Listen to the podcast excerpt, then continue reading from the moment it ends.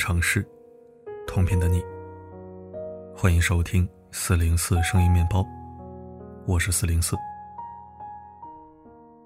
经常有人说四零四发的内容太现实，老是把人从梦幻中拉回现实，甚至有人因此取关我，觉得我破坏了他的好心情。但我始终难以改换风格，我就是现实而直白的人。我无法做到踩着底线迎合，即使做到了那么一点，也会自责很久，瞧不起自己。你可曾看见过我分享那些糊弄年轻人去玩、去浪、去诗和远方的文章？没错，今天我又来讨人厌了。或许还是有人厌弃和取关，但我依然希望我的声音能唤醒一些沉睡的人。有太多人。掉进满是铜锈味的陷阱，还浑然不知。一起来收听。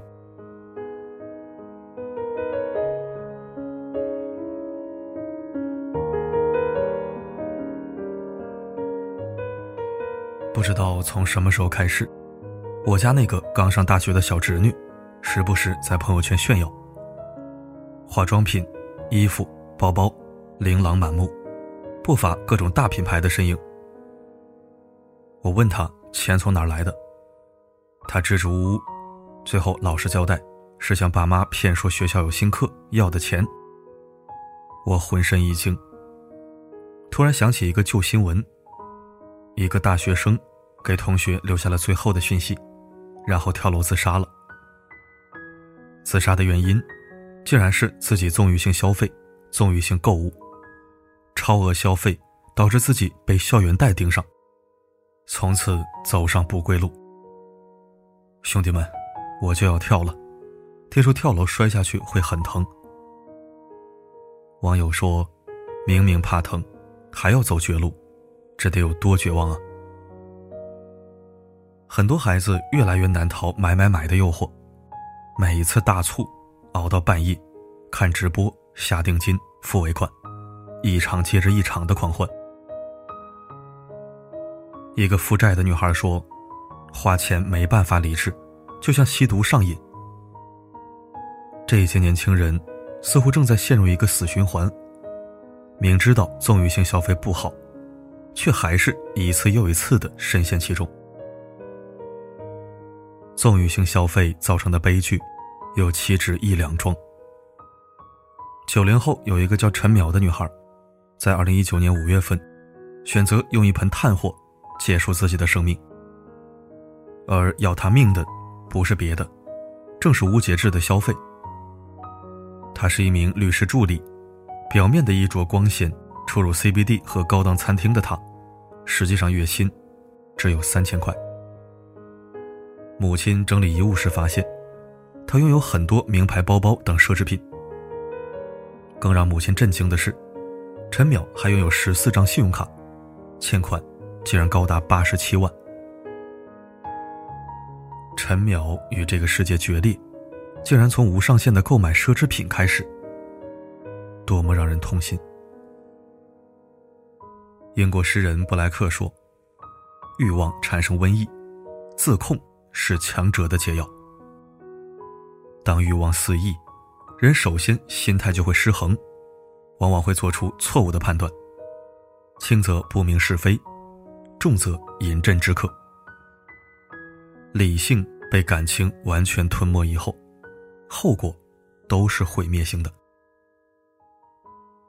文章里有一张大学生超前消费的表格，购物、饮食、娱乐，成为大学生三大花销。有人形容九五后的消费心理：手机出新款了，买呀！京东爸爸可以白条。新上市的跑鞋。爸妈不出钱，管他，淘宝爸爸让我借呗花呗，先拿下再说。朋友聚会，我不想被看不起。我要旅行，去体会诗和远方。在一个豆瓣负债小组里，我看到了年轻人的困境。一个十八岁女孩，为了买手机裸贷，几千块钱滚到四万，最后只得家长出面偿还。一个男孩追求名牌鞋子，还不上校园贷，不敢去上学。还有还不上贷款，被催债电话狂轰乱炸，被威胁、被恐吓的。更有甚者，被逼拍裸照。央视曾报道，裸贷已经形成一条灰色产业链。前端放贷，催款逼款，裸照销售，逼迫卖淫，视频再销售。沦为校园贷的孩子，从开始不敢告诉家里，拆东墙补西墙，以贷养贷，最后东窗事发，家人被拖下水，更甚者走极端。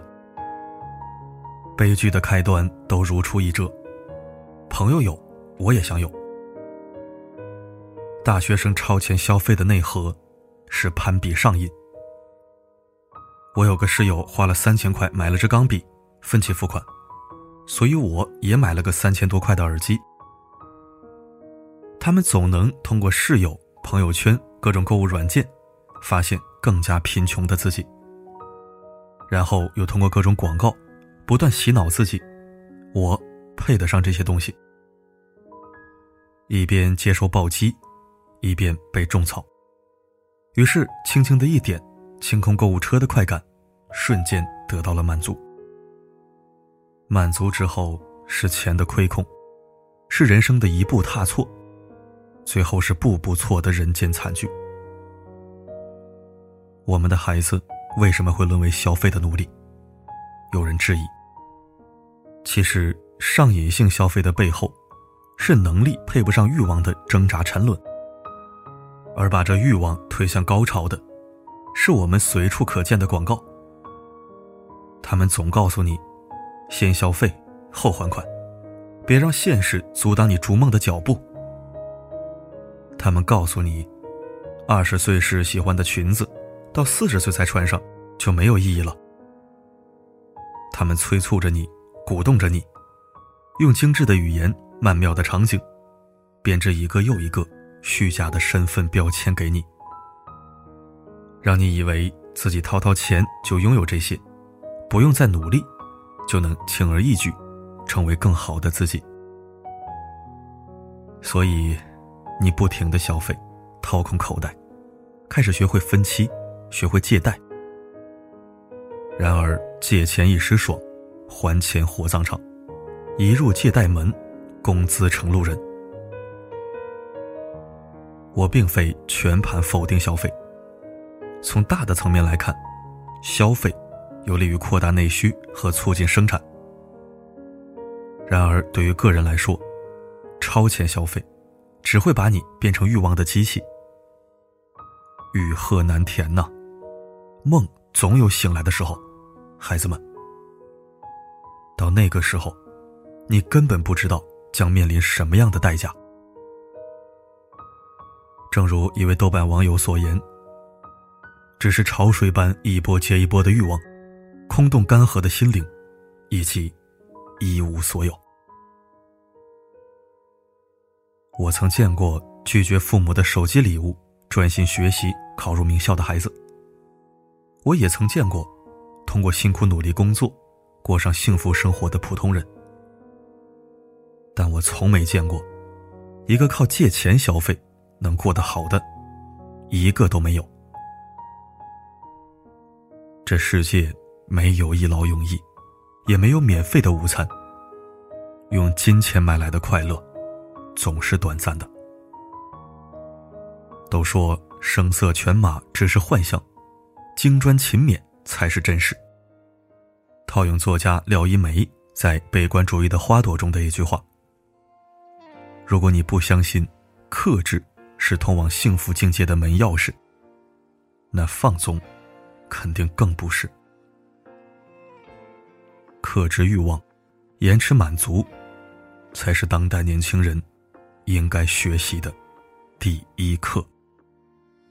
你说青涩最大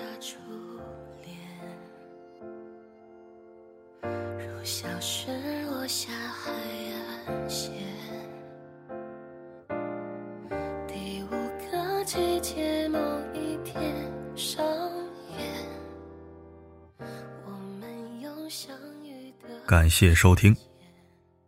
如果您赞同本文和我个人的观点，恳请点赞、分享加再看。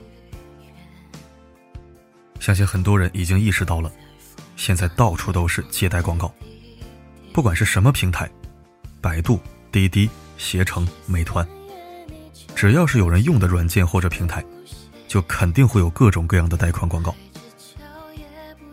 一开始我还很费解，这些巨头到底图什么呢？都争先恐后当起了债主了。后来我看明白了，他们表面把自己包装的很光鲜友善，实际上他们在下一步大棋。他们不仅在赚年轻人现在的钱，还把年轻人未来的钱也连哄带骗的压榨走了。未来是什么景象？你敢想象吗？现在那些超前消费、深陷债务的年轻人，他们像不像过去旧社会的贫农佃户？我说的再严重一点他们还有未来吗？